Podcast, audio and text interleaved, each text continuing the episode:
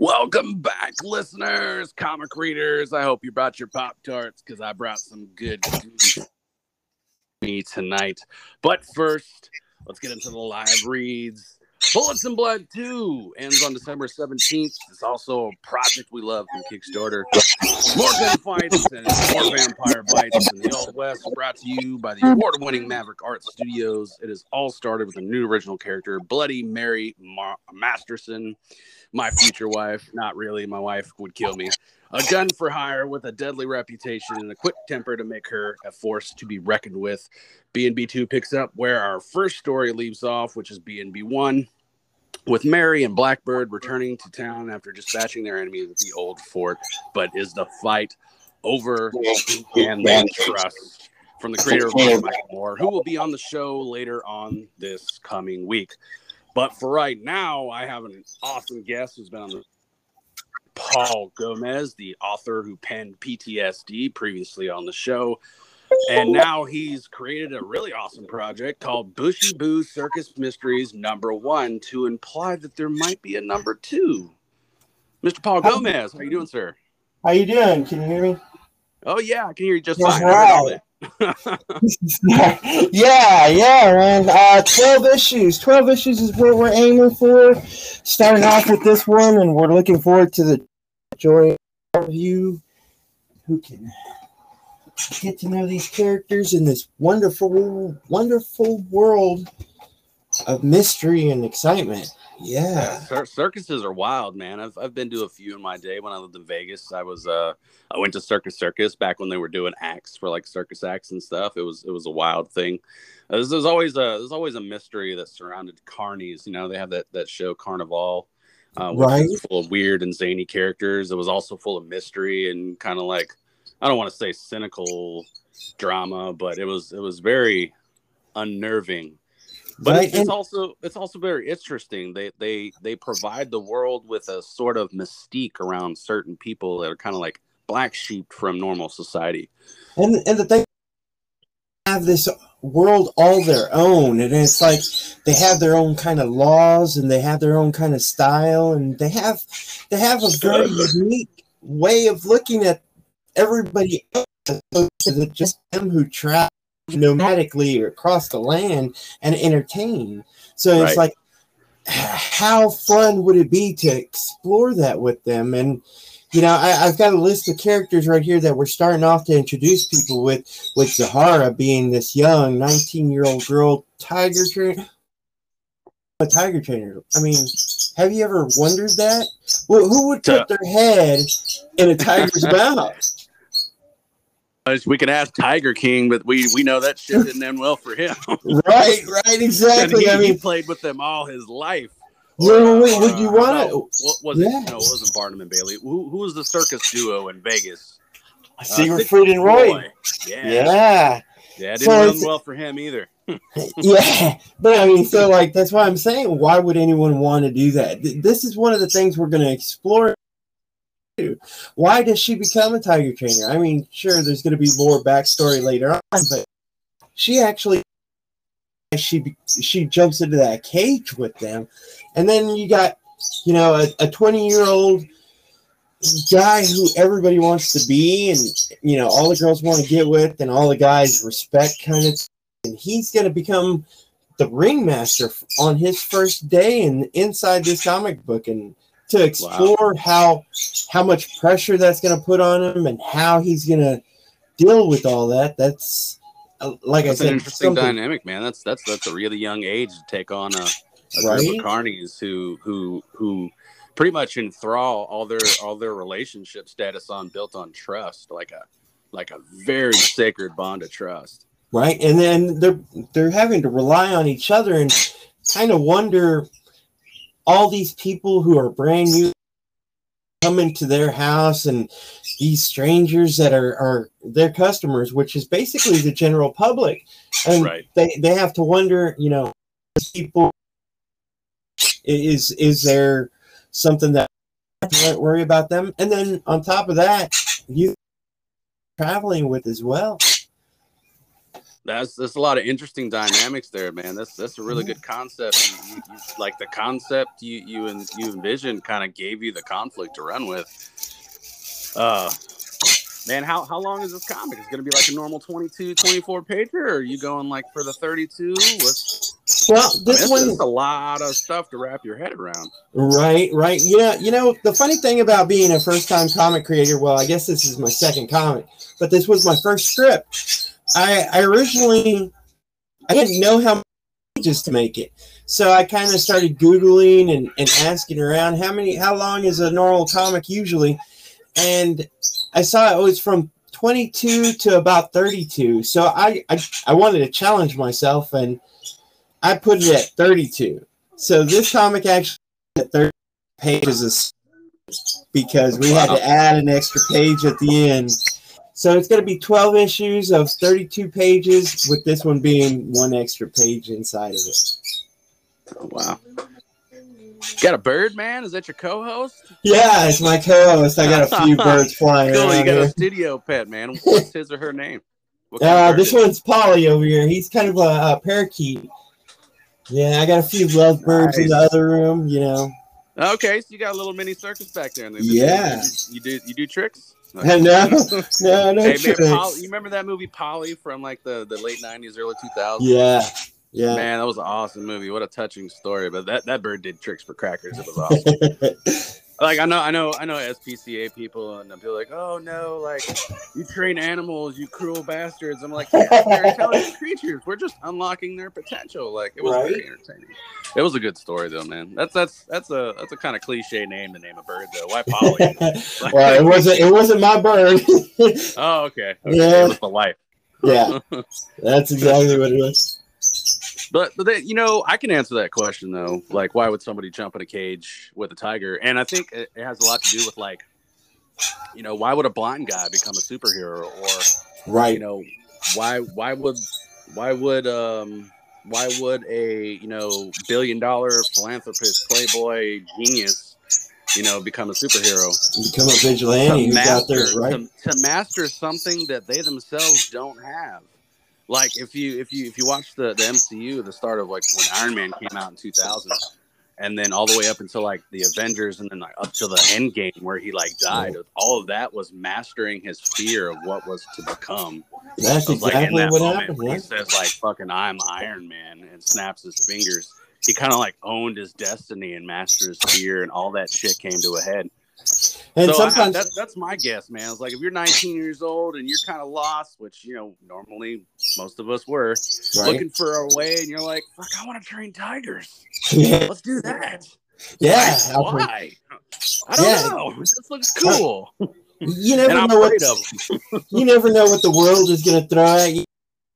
Comic, I you know I made her kind of an orphan and and looking for a family, and and she kind of gravitates towards the circus and finds that family she was looking for. And that's that's what a circus is. I mean, if you've ever been to a Ripley's Believe It or Not museum, I mean, and if you've ever watched any of the shows, like they've got shows around that stuff and circuses. Like that's what circuses are, man. They like they're like the followers of Hermes. They're the gypsies. They're the travelers. They're the ones who accept the lost kids. You know, it's like the island of misfit toys or the island of lost boys and and and, and Peter Pan. Like, come on in. You're lost. We're lost too. Let's have a party. Like.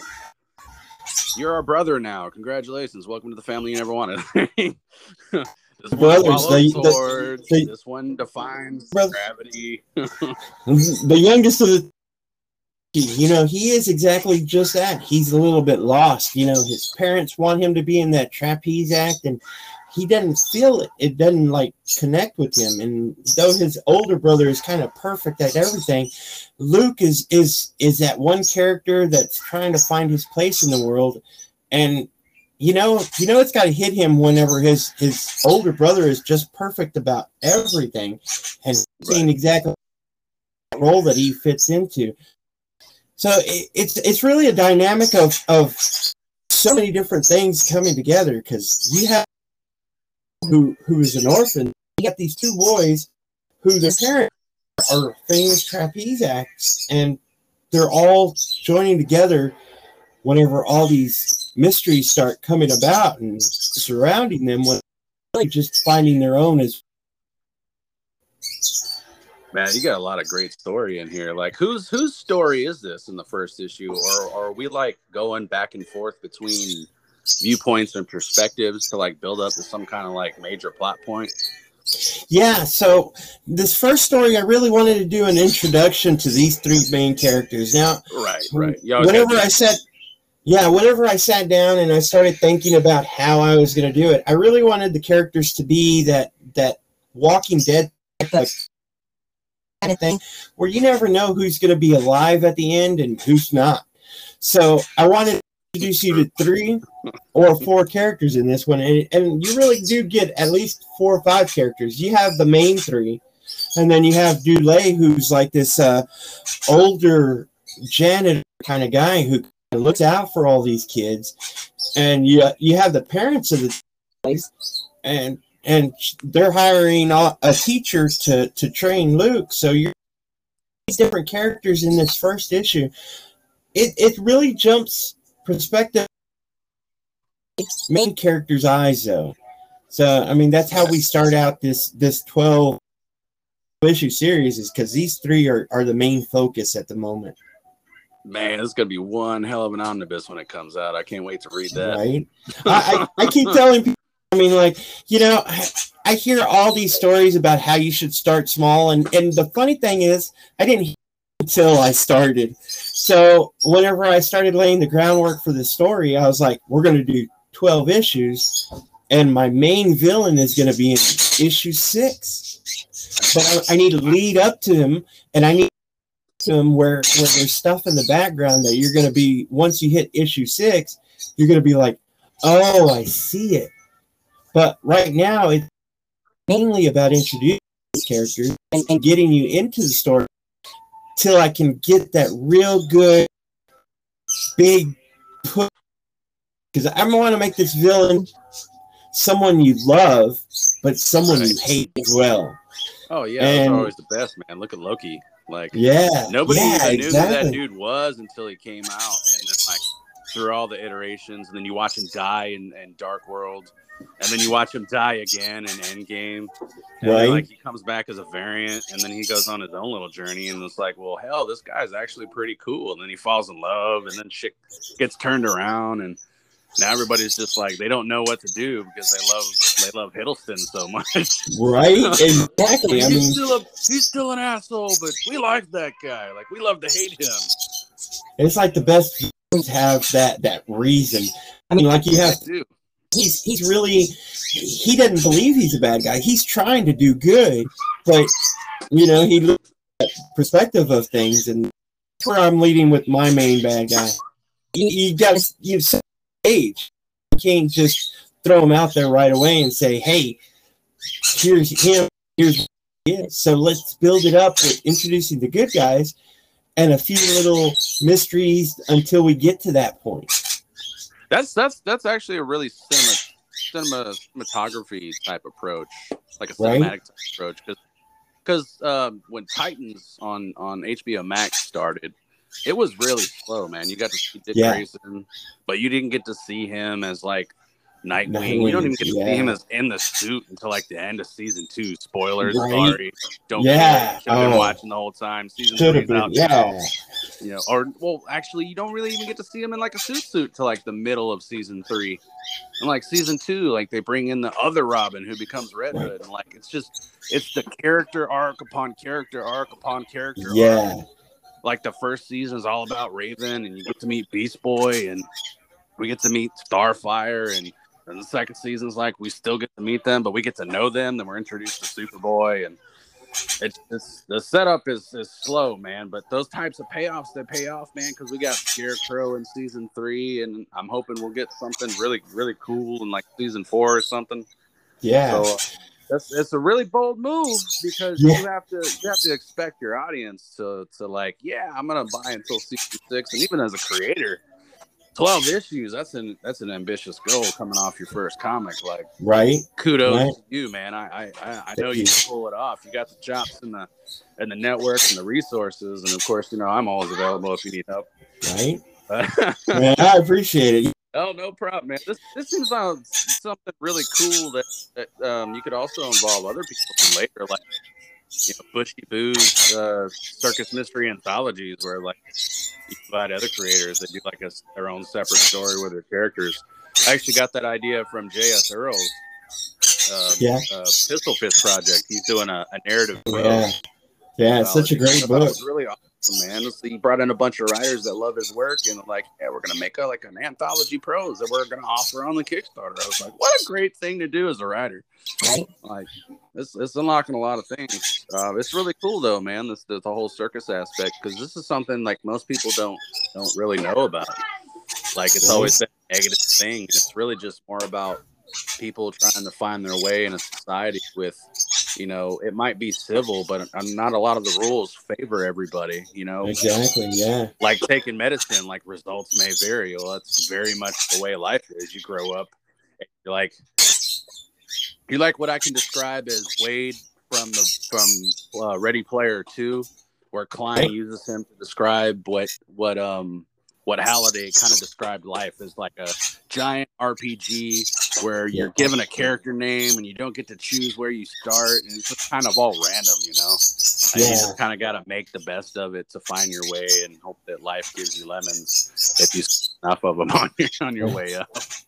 Yeah, I mean, that's kind of one of the aspects that I wanted to explore. Is like, how do you how do you go from from just joining a circus to where you're going to lead your life, and with with all these things hitting them from different sides. I mean, them being so young, they're going to be romantically involved, and then of course having to figure out, you know, who they are and where they're going. it- It's just one of those drastic things. Yeah, so doing the serial thing like this, you know, like you said, that it was a cinema cinematog kind of Yeah, Way it's like a to do it.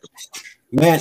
I you know I I lost from from uh like uh like Buffy the Vampire Slayer. You know, it had all those intertwining stories, and you know Right, some of the, some of my favorite books were those X Men back in the '90s, and they had so many twists and turns. Claremonts. Yeah, and that Yeah. Like that's the where I was egg like- master. Like Yeah. Claremont right now in the MCU for all the Easter eggs they've dropped. Uh, and this is that that was the stuff that I loved whenever I was reading the comic books, and I I, I kind of don't do back then, and it's like Right. that's what I want. I want more of that, and I know a lot of other people want more of that too. So this is what I'm trying to do so- here. So you got a whole separate pass on your script. We're like, what can I drop in from like issue four? So I can go back and be like, hey guys, did you notice this? Because Yes. uh, when I was when I was interviewing Ryan Drost for Stealth Hammer, he he's very much inclined um, as a X Men Claremont fan too, and he's one of his favorite things was he always left breadcrumbs in like the the first few that like hinted towards the end of the arc. So when you got to the end, you were like, mind blown, like oh my? God, I can't believe he knew that he was gonna do that and he did it. Like it was like right there, like in front of your face the whole time. And people are like so intertwined with the character buildup that they oftentimes like most people like me, sometimes I'll I'll get into the flow of the reading. If the flow's good, I'll notice the character and Right. I'll have to go back and I'll have to go look at the panels for all the, the background stuff because I'm just entwined in the story, right? Like, Right. even though it's a visual medium, I'm still reading it like it's a book and I see the characters, which helps, you know, me put the action together so I can run it in my, you know, brain theater as a cinematic visual. It's running through my head like a movie. And if I get really into the flow of it, then I'll have to go back. And that's when I notice things like that. That's that's really cool, man. I, I can't think Yeah. like that. Yeah. Make me want a button right here. I, you know, whenever I started writing down, you know, the the overall issue of, you know, the subject on each issue, I wanted to make a huge arc, twelve, but you know, I wanted to make that spider web where there's that from one and two, you know, but there's also an arc from one to like four. So it's like I want you want you to to feel that complex kind of story stuff, but at time, my main thing is you, you make a, a book where anybody can pick it up and not feel whenever they're in the middle of the, story, whether it's Right. issue two, four, you know, six or eight, they're, they're going to be in that that different story and feel comfortable jumping in and reading. If you're reading it from the beginning, you're going to notice so much more different stuff. Right. Right. It looks great, man. The the colors are fabulous. Uh, yeah, Brian really big sample pages like the tiger on here that kind of looks like uh, like a more ferocious version of the Siegfried and Roy tiger. It's uh, yeah, I think it looks like a Siberian tiger with the black stripes. Right. It's really it's really cool, man. Who's your uh, who's your art team this go around? It's Brian and, and Gabe, and they do the the in, interior art. Man, they they are so talented. It was just great working with them. And of course, all those cover pages are, are beautiful, beautiful cover pages. And I got an assortment of, of cover page artists, but Brian, they just hammered out those interiors and made them look just exquisite. I mean, jumping out of, off the page with those colors. Right. Yeah. My uh, my favorite covers right now, and, and anybody can go to Kickstarter. You can uh, you can type in uh, Booshie Boo Circus Mysteries. That's B O O S H I E Boo. Everybody should know that if they text people. Circus Mysteries.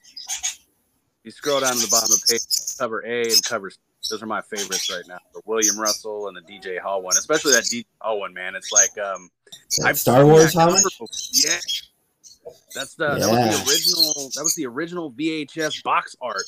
Right? Yeah, off that poster. For, uh, yeah. New Hope. Was it New Hope? New, was it, yes, the, the very first one. Yeah.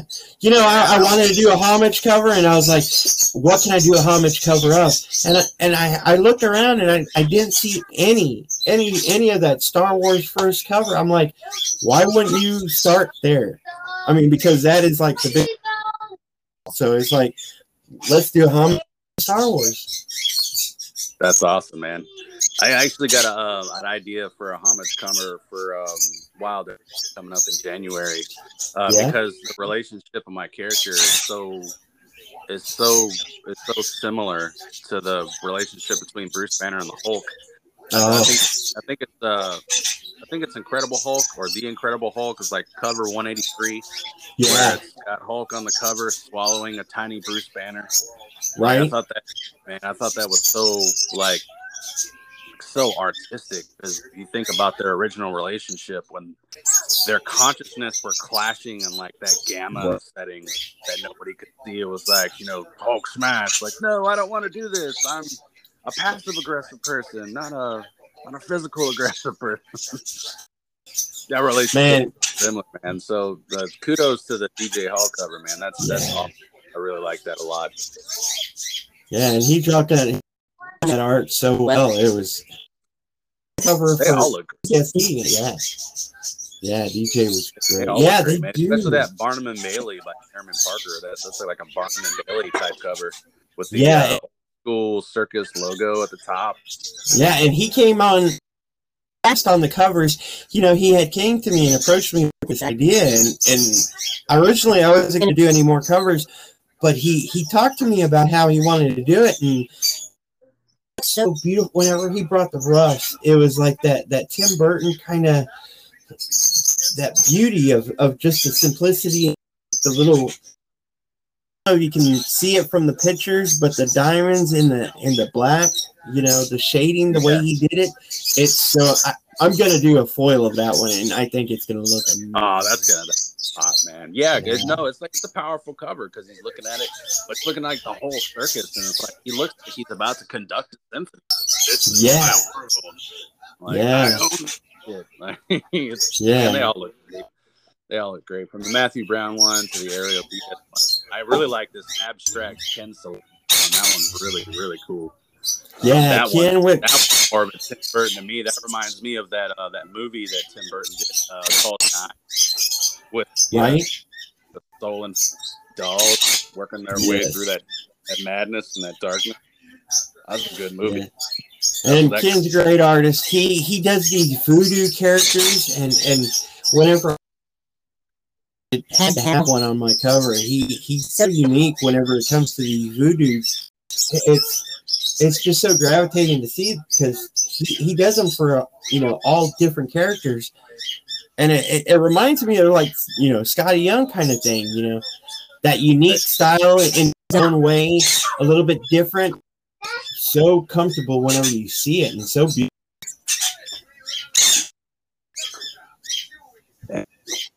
on this Kickstarter, bro. I can't believe I missed this Black Friday special. All Right? spoiled. My God, man. Why didn't you send me a message? Right? I, I I was trying to call everybody. You know? That's all right, man. That's all right. I jumped. I jumped. Just backed it. Uh, I put Awesome. in uh put in on one of the the tiers, man. Um, you're you're you're ready to go, bro. This is your se- second successful comic. Yes, And, uh, yes. I'm i mean, so- I'm I'm so so- blessed. So proud for you, man. Like, Thank this- this is you. awesome. man. Especially since uh, I've been a part of your journey, grow as a writer, and uh, got to see your network grow and people approaching you. It's, it's really special, man. I I, Man. I, I appreciate. I, I appreciate you being there. You know, being able to call or talk to you anytime. It, it's it's been great. I mean, because I've been lost throughout this journey, and anyone who knows me knows that I'm like just struggling to make that next step because I have no clue where to go. But I've Oh, been surrounded by so many people, like Kevin from Inc. He he has like held my hand through so much of it, and it, it's been journey. brother. You know where you're going.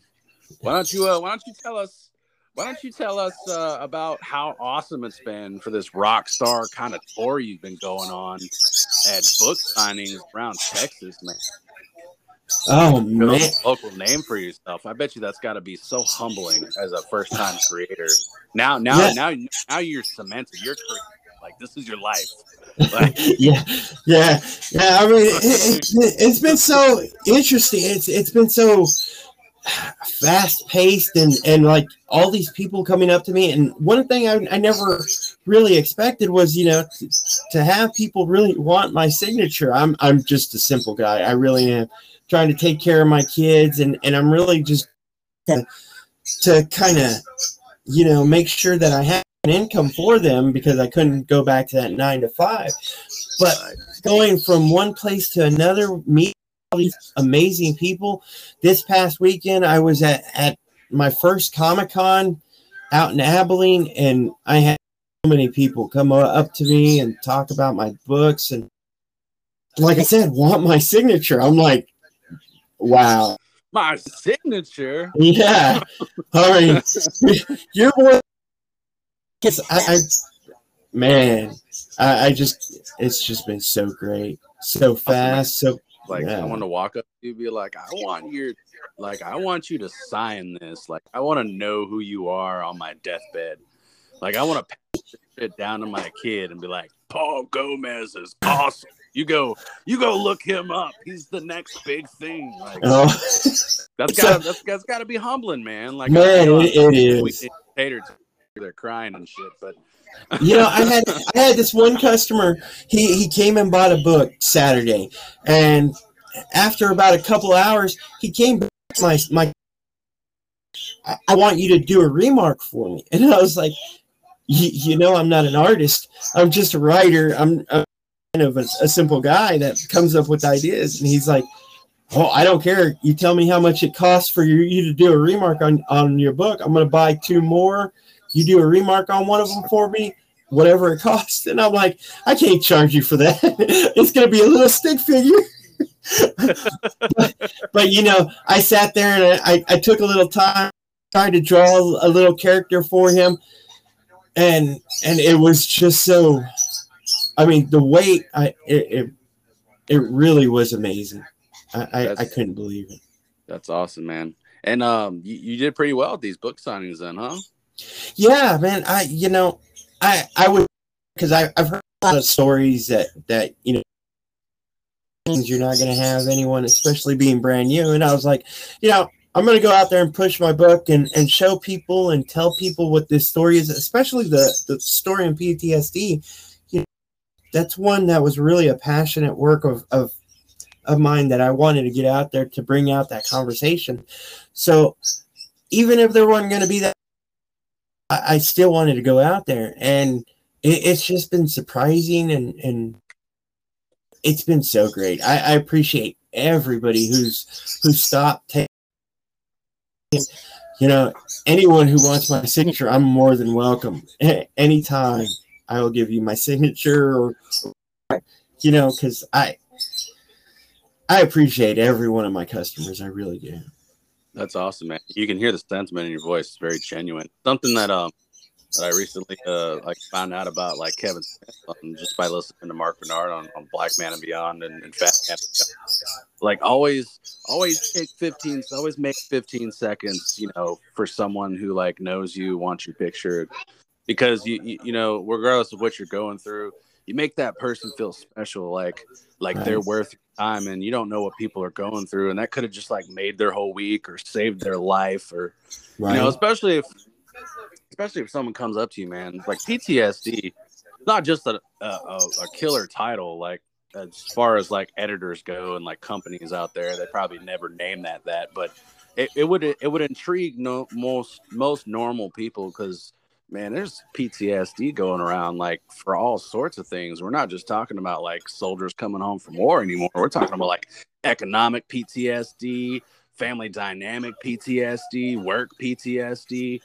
You know, and sometimes I feel like I'm going through that. You know, just right. just trying to do the nine to five and still wanting to come home and write. And sometimes I don't have energy for both or none of it, and I just don't want to do it today. It's, a lot of a lot of that stuff, you know, make time for somebody and just like, wow, this this man gets it. He gets me. He gets it. He gets I. Like you inspire that person, and like they'll come back like ten years from now when you're sitting on a panel with like, you know, a bunch of other writers up coming, or maybe like a panel with like a bunch everybody knows, and they're like, hey man, you you took 15 minutes out of your day to or like yeah 15 20 minutes out of your day or even like five minutes out of your day to sign my book and let me know you know how much you appreciate my business. And you made me feel like a person and not just like a piece of a piece of meat with a coin purse you know? Right. it was and like this is what i've been doing for 15 years and you started it all and you feel like man that 15 minutes was worth it then man. I, congratulations. Like that yeah. that shit's humbling. And i think ptsd man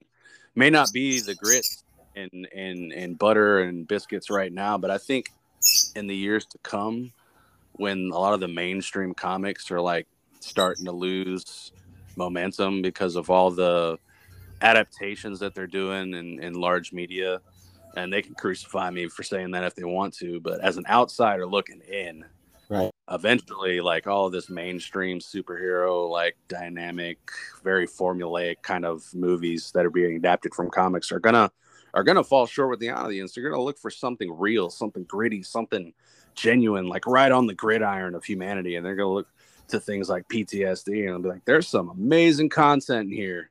And we need to it. And like PTSD is going to come out the woodworks and it's going to sell like a load of money. And if it does happen, you heard it here first. You right crap out of this episode. Exactly. but, Michael's yeah. a storyteller and he can predict the future. Yeah yeah, man. I mean, with PTSD, I really did want to just have that that conversation opener. You know, I, I had one of my customers that came back again this weekend. He had bought the book and he came back just to talk to me about his story and and he he appreciated the fact that that I wrote it because he he felt like it, it could open him up a little bit. Whenever he started telling me his story, man, it was it was so amazing. And wow. and this guy was a vet and he was thanking me and and and I tried to tell him, I was like, thank, don't thank me for your yeah, service. Thank you for your service. I, I I'm just a simple guy. I wrote a book, I wrote a story, and and I'm just trying to feed my kids, kind of thing. I was like out there and lived it, and you've dealt through all this hard stuff, and it's it's you. You're these right. guys are our heroes. These guys are the ones that we should look up to. And you know, I I wanted to write different stuff in, in my books, and, and I know everybody says that. And it's hard to to figure out what's different. And it's hard to figure out what to write and what not to write. You know, when to, to Booshie Boo, I was like, this was my original a script. This was my first one, and it was supposed to be, you know, my, my audience builder. It's supposed to that one that pops and, and kind of gets your attention kind of stuff. And of course, you know, obviously I'm trying to make money for my family. So I, I wanted it to be something that was fun for people to buy, but Right. an amazing story that could teach you stuff, you know. And and whenever I got into PTSD, that was supposed to be my second book, and it was more of a work of passion kind of thing. You know, I never made it to to make waves or do anything other than bring out that that conversation that everybody needs. That's awesome, man. Yeah, it's true, true words of a of a genuine artist right there. You you got a really sublime way of writing though. It's very intuitive and and very empathic and it's very open and it uh it, it takes a crowbar uh more effort to do it PTSD Right. uh on the door of what needs to happen. I think I think that's gonna make Booshie Boo uh Circus Mysteries, man, a really good read because you're so intuitive when it comes to that uh, uh, as far as emotions go, and you're not afraid to crack open the door and find out what's in it. Like other people, like, hey, we need to have a conversation about this. Like, Right. and, and you did it in a very, you know, discreet and respectful way without violating any of the uh, unknown commandments of of personal. You know, I mean, I'm sure there's someone out there hating on it. None that I've heard. Uh, nothing but love for PTSD as far as I'm concerned. But you'll always have the haters. But aside from that, you'll always have the the really cool sacred people who are going to come up and tell you sacred things that they probably haven't even told their old family members, which is a feat to to feel accomplished all its own. Right. And you know, as comic creators, we don't get into this business for money. I mean, that's the last thing you should expect. Right. Like that's a that's a damn question that needs to be answered in a comic book. Like, why the hell would we do this? Like, we don't make shit. yeah, the effort, man. Someone was Right. asking me because someone was really asking me, you know, how much money am I making off PTSD? And I was like, you know, in about a few years, I might make a dollar or two. but but currently, I'm in the red for at least a year. Yeah, we're we're putting this on Comixology. It'll it'll make passive income. Like don't know, a month. Of Why were you thinking about getting a comic? Just think about the money. You think you're about to be a Zack Snyder or you know a Frank Miller. Like those guys are there for a reason. Right. They worked hard. They did their chops, and God knows what they had to go through at the beginning to get to where they are now. Yeah. Like how um how uh, uh DC came up and how Marvel came up. I'm like, there's a lot of things that they did for free. Right at the a lot of things have that other people did for them for free. So whenever you have to have a in comic or, or something like that. You got to understand that, that you got to pay your due, due diligence. You got to put in the effort and put in the time. People ask me how easy it was to do it. Man, I'm telling you, there were days and nights where I spent 24, 48 hours just working on the script or pushing my promotion and trying, you know, a, a comic shop for a signing or Right. you know, uh, finding an editor, which at first, whenever you don't how to do these things, you got to do a lot of homework, and Right. that's that's one thing. on Yeah, I, one thing I tell every every new someone who wants to jump into the business: do your homework. Months, you know, every aspect before everything. I didn't even know how to write a script. I didn't know how to write one page, and whenever I found who told me was you're doing it wrong, here's how you do it. Right. Go, then come back to me and talk to me whenever you got that part done. Well, then we'll work on the next part. And you know, Man, man, let me tell you, I have I have invested fifteen hundred dollars or more in my comics writing career and editing. I took uh, took the uh, the writing class with Andy Schmidt and Paul Allor on uh, Comics Experience. Anybody can do that. Um, there's a Yeah. plethora of classes on Yes. comicsexperience.com. I'm gonna go ahead and plug them for a minute because Paul Allor and Andy Schmidt are, are really big deals in the comic industry. They've Yes. written a lot of things, and they're really great people. Like really, really great people. Uh, I listened to all of you know the nuts and bolts of making comics podcast by Comics Experience, all 238 episodes. yes, I bought almost every freaking book you can imagine. Uh, Alan Moore's got a short, like 20 page book. Uh, the comics Schmidt wrote the um, uh, pictures, picture panels. Uh, the one that um, Scott made. All of those, man. That's we're talking like hundreds of dollars in books just to get where I'm at, plus the class. I mean, and then you know, uh, building relationships or like taking other classes or you know, buying someone's Substack just to get a script here and there.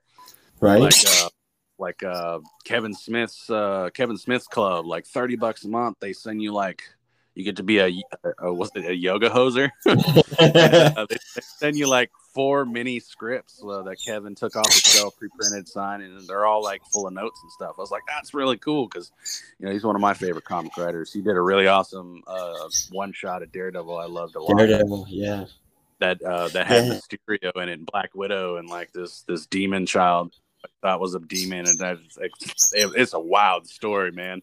I think he was like high when he wrote that, and he'd probably tell me like, Mike, you're right, I was. Yeah, you're right. Yeah. but yeah, man. I mean, it, it took it took takes a lot of effort. There are no easy easy aspects Mhm. of writing. I think the easiest thing you can do in writing comics, man, is coming up with the idea and putting it into a log line.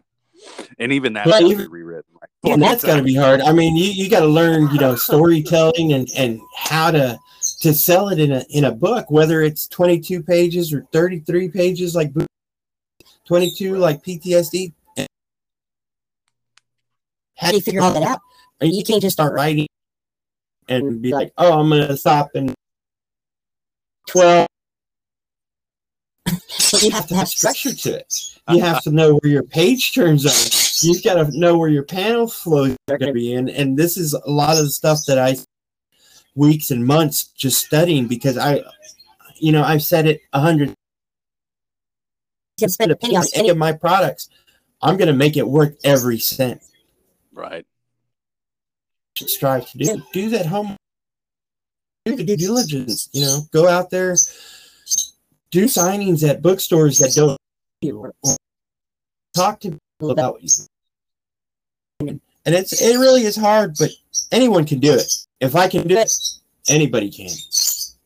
Yeah, that's bad. I mean, all, all you have to do is put in the work, man. You get the hours. That it was just like uh, last eight weeks, brother. I've been uh, I've been working out. I, d- I decided I didn't want to be 320 pounds no more. I was at uh, weight 52. Um, eight weeks later, man, I did uh, the Joe Lift Four on Beachbody.com, and That's I'm in a awesome. 44, bro. I don't know how much weight I've lost because I decided not to work myself into that failure hole Right? of people Right. weigh It's- every week. I didn't want to discourage myself by, by like because I'm weightlifting, so I'm not going to lose weight. I'm also going to gain weight while I'm losing. But man, right. I, I've taken pictures lately, and I'm like, yeah, I do me. of you. Like I'm looking in the mirror, like, yeah, I fucking love me now. Like this is awesome. I was along the same road a few years back, man. I was, my waist was like a, I think a eight. This belt that I had just bought because you know, and I think I was about three hundred and thirty pounds whenever I said no. right. And man, your trail, you're, you're doing great. I I went from a forty six inch waist to I think I'm at thirty six. Oh wow, So envious. well, I definitely understand where you're coming from. Yeah, Hey. I just Yeah, want to. I want to. I want my ass to look good in a pair of jeans, like Triple H. Like I want to. I want to be a Triple Right. H in a pair of jeans. If I could just feel that way for once in my life before I get too old to fucking care about elasticity and shit, like to have a picture where like, Dad, what what happened? I was like, I stopped giving a shit because I got old enough. But I hit that Right. mark. You should. and don't you feel more Like, more no. energy and more confident? Oh yeah. Absolutely. Yeah, yeah man. Absolutely. I mean, listen, listen to my voice. Like I, I was, I was sounding pretty rough my last episode. And Today I got rolled out of bed a little late, but I was just like, man, let's let's get to it. Like the world is my my my oats. Let's get let's make Yeah, honey. man. Uh, yeah, it gives you like And you're doing wild oni. How's wild oni?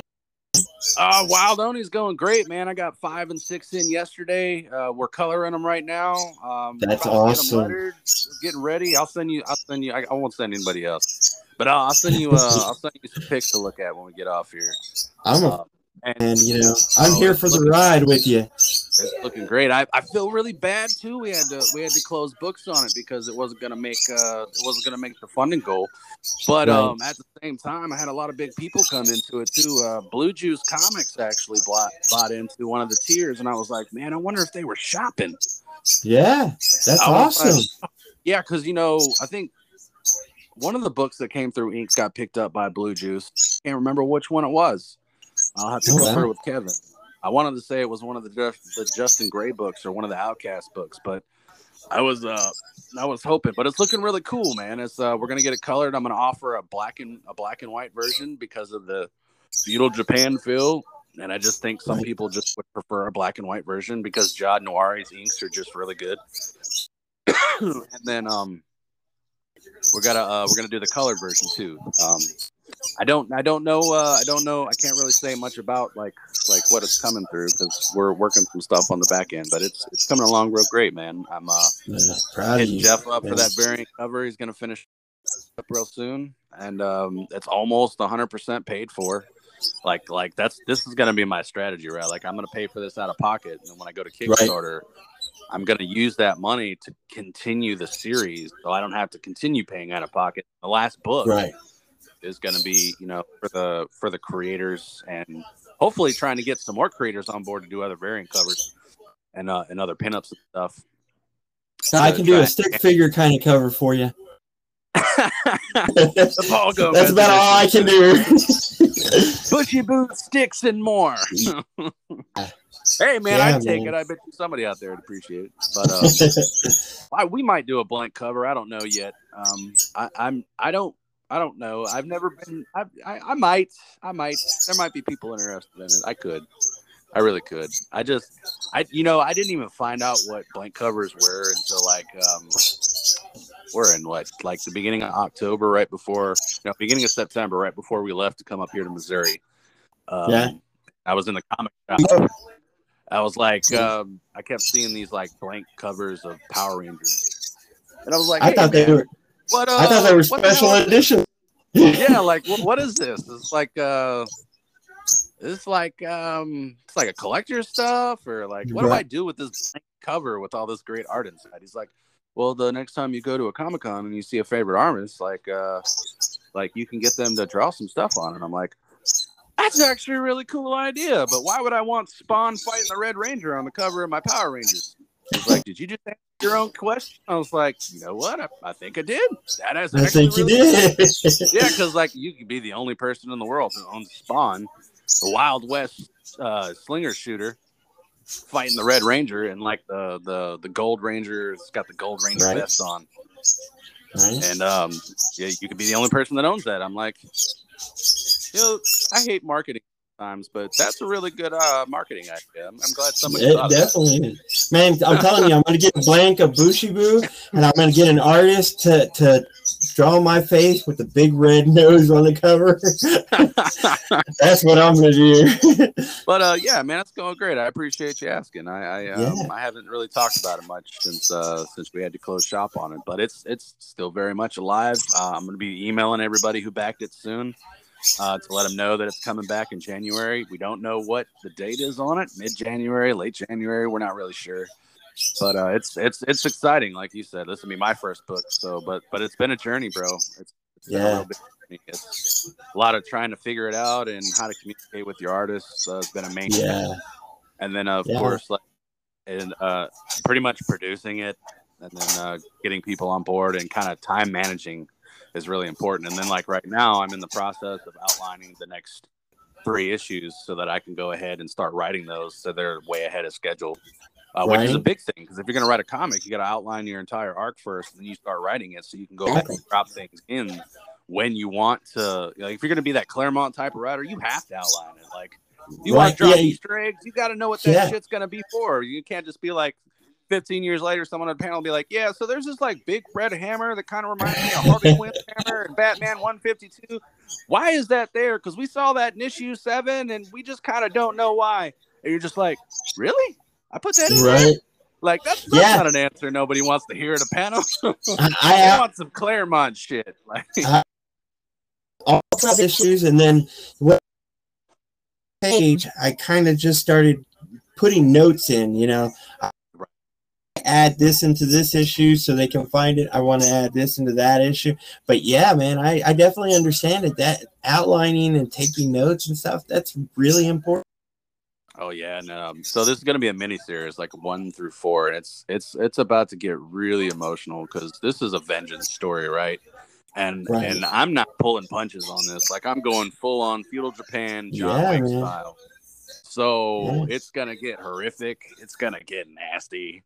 It's gonna get it. really emotional because there's a there's a lot of there's a lot of other stuff going on. So originally this was supposed to be like a, a six pager, and then I turned it into a 23 pager, and I'm gonna make it 24 by doing one page, like a one page look into the next issue kind of thing. Because I've always been a fan of. Like, give them Yeah. more at the end, so they like, oh, I gotta know what happens. So Yes. um, we're gonna Yeah, definitely.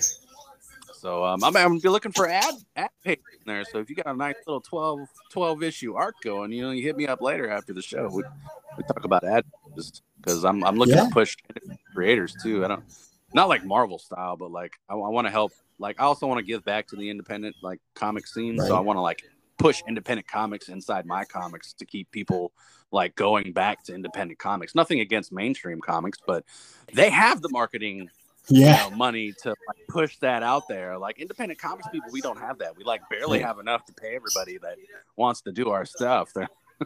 Like We're said, fighting an uphill battle. Yeah. for the first issue of PTSD, Yeah. and so you Yeah, have to man. keep going to, to pay those people off because if you don't, then you kind of like ruin your cred. Nobody wants to work with you anymore. Like, yeah, don't don't go work with that guy. He doesn't pay anybody. Exactly. I mean, I got lucky in, in my situation where I could pay pay my artist for these first two issues, you know. And now I'm, I'm starting to pay my, my my next comic, which is going to be Mindbender coming in February. oh, wow. Eh, You know, but having to pay those those artists because you know they they can't for free. No, and you know, I, I so it's like having to pay them and having to get those stories out yourself paid. It's just right. I don't see that you have to struggle with us independents. It's an uphill battle. And DC guys, they already have a place on that, and you Right. know, trying to get into the stores. I, I was blessed to be in DFW where that we have twenty eight around this metroplex, and I am so grateful because twenty six of them actually are carrying PTSD right now. Oh, that's fabulous, bro. That's like that's like 26 opportunities every day times 30 times 12 months. Right? So, man, you even hit 100 issues a year. You're still making pretty good on that one book. And then you got three more coming behind it. Right? Yeah, Right, like, and then hey, man, you're gonna build your brand, build it local first, and then branch out because then you know Yeah. everybody knows who you are locally. They're gonna be like, "Who's that guy? That's Paul Gomez. He's the Texas legend of comic books. This is the best. You ever heard of Paul Gomez? Yeah, one day, one day. You just send them to me. I'll, I'll say it just like that. I'm like, you haven't heard All of right. Like, man. Be my marketing manager. I'll, be, yeah, I'll, be your, man. uh, I'll be your hype guy. It's, I don't, I don't know about marketing. You can hire Kevin for that. Kevin, He's yeah. got more than marketing. Yeah, he's been in television and commercials. Like I've I've made one, but it was for school. right? It was hilarious, and I did a Hulk Hogan voiceover, but I don't think I can use that on the copyright side. oh man, no, it's, it's been a time, man. Um, I'm gonna go ahead and do a, a read. Speaking of independent books, guys, uh, my last guest was J.S. Earls. Pistol Fist, Freedom Fighter. It's a it's a 96 page graphic novel, man. It's it's an Yeah. awesome book. Uh, I got a little sneak peeker, but I even bought into the campaign because the you me both. Yeah, So awesome, awesome. awesome book. awesome. So many add-ons, so many great people uh, on this project. J.S. Earls, he's a humble guy. He adapted Meg, did a lot of things like the George George R. R. Martin graphic novel. Uh, I think it was like an autobiography. He's done a lot of things. He's done games for Nat Geo. Really cool guy. Go check out my last episode, which is an extended uncut version. It's about two and a half hours long. It's the longest show I've ever done, but it was such great conversation. Just kept rolling. Um, but man, Pistol Fist, Freedom Fighter, come see all the new covers, stretch goals, swag, and more. 100% complete, 98 page, 96 page epic played out on historical backdrops like the Boston Massacre, the Battle of Lexington and Concord, and the Fort Ticonda Tur- Turagoa. I, I totally. Yeah, Ticonda. I. I can't. I can't pronounce it. Fort T. We're just gonna call it Fort T. There you go. historical characters like the heroic one-away slave Crispus uh, Attucks and the brilliant Benjamin Franklin. Um, it's a really awesome character, man. Like I might even buy the mask, and I'm thinking about doing like a fan short film because it's such a such a cool character to do. And it's like a, a black uh, Native American character, which I thought was really awesome. Yeah, um, and paying homage to our brothers and sisters of color, and um, they get left out of limelight and, creative stuff. And I was like, man, I love J.S. Earls because he's a white guy that did content not in his own skin, and you can do it. You so can do it. Yeah. out there who believe that you know you can only do stuff, and you know a black guy can only write a black piece. I mean that's kind of true, but um, we all have so we can kind of feel what you're feeling, and that's that that's actually good enough for a lot of people.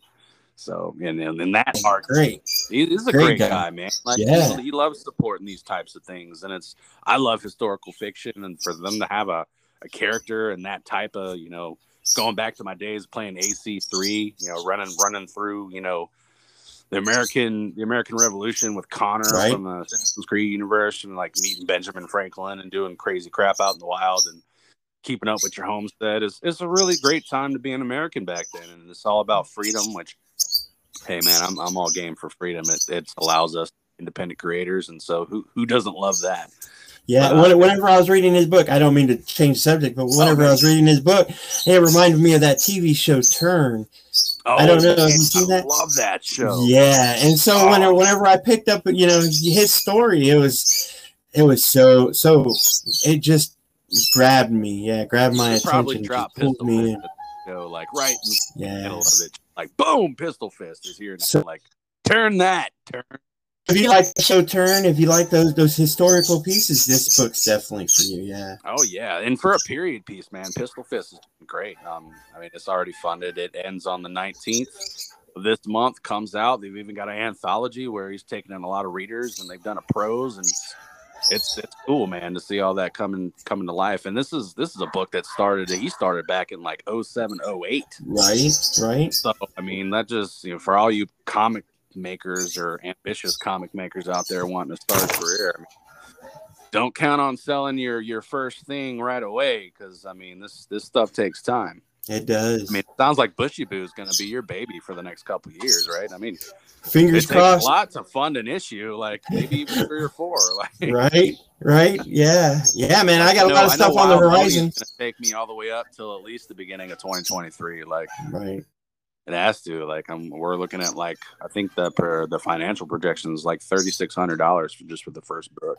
Right, right. That's where I was probably around with PTSD. Yeah, yeah man. And I got a lot of stuff on the horizon. I got I got Mindbender coming out. Mindbender, I'm I'm gonna start a another ongoing series called Prelude to Aurora. But man, it, it's interesting ride just to get these two. I've heard about that. We'll have to talk about that in chat later, man. I'm, I'm always interested in knowing what, what people are going going to do next. And I know you can't talk about it too too much because you want it to sell, right? But but man, yeah. I, I appreciate you waking up out of a dead sleep to, to come on the show and talk about Booshie Boo Mystery Circus. Thank you for having me. Yeah. Oh, no problem, man. It's always been a pleasure. Um, again, I guess we'll be we'll be we'll be chopping it up in February when uh, when Mindbender comes out. I can't wait to to hear about that awesome story. It sounds yeah. a lot like uh, Keanu Reeves's movies and the Matrix and Red Pill, Blue Pill type stuff. Stuff that I'm really super interested in. Yeah. Consciousness of the next kind. It definitely is a twist of of different. That's cool, man. Well, I appreciate everybody who came back to listen to the show today. If you heard any background noise, that was my little barefooted demon in the back there of four years old running amok because I didn't have a sitter because my wife's, you know, busy helping the crisis pandemic that we're currently doing. Totally objectified. Proud of her. Awesome. He's home now, staring at me in the face live on the show, everybody. but yeah, he loves to play with toys, and I did the show. So everybody thank Paulie for being an awesome guest. He talked a lot in the background because we don't speak, you know, bird. So, but uh, thanks, man, again for coming to the show. And if you're a creator or an ambitious creator out there, follow our show at comicsandpoptarts.com thanks to all the cool cats at Ink Marketing, and thanks to the NSC Roadshow for having us on tour. I know you're not a part of that this go around, but I know you're coming back to the family. So uh, thank you, thank you, listeners. Keep on creating, guys. Don't wait for today. Don't wait for tomorrow. Do it right now. Comics Pop-tarts, everybody. I'm Limitless Mike. Y'all have a wonderful night. Thanks, man. Have a great one.